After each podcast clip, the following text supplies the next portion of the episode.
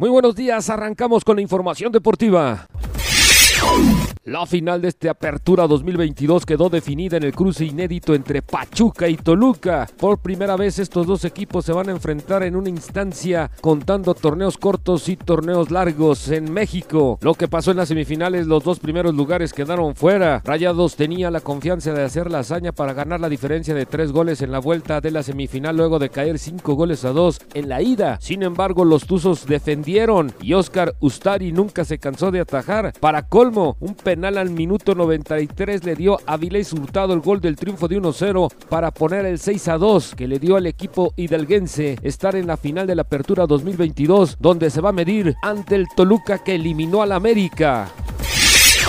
En el Gran Premio de Estados Unidos de la Fórmula 1, Max Verstappen quedó en primer lugar, en el segundo lugar quedó Luis Hamilton, Leclerc en tercero y Sergio Checo Pérez, el mexicano, en la cuarta posición.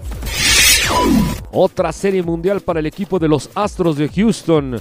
Jordan Álvarez y Alex Bergman contribuyeron a los hits oportunos y los Astros sellaron una barrida de cuatro juegos sobre los Yankees de Nueva York en la serie de campeonato de la Liga Americana al imponerse este domingo seis carreras a cinco con la complicidad de otro fallo de la defensa de los de Nueva York.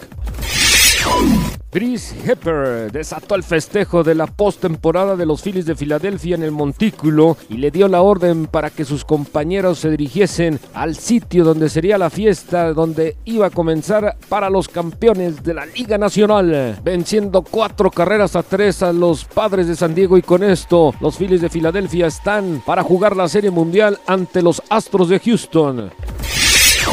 Faltan 27 días para el arranque de la Copa del Mundo de Qatar 2022. Con la información deportiva como siempre, muy buenos días, gracias, hasta la próxima.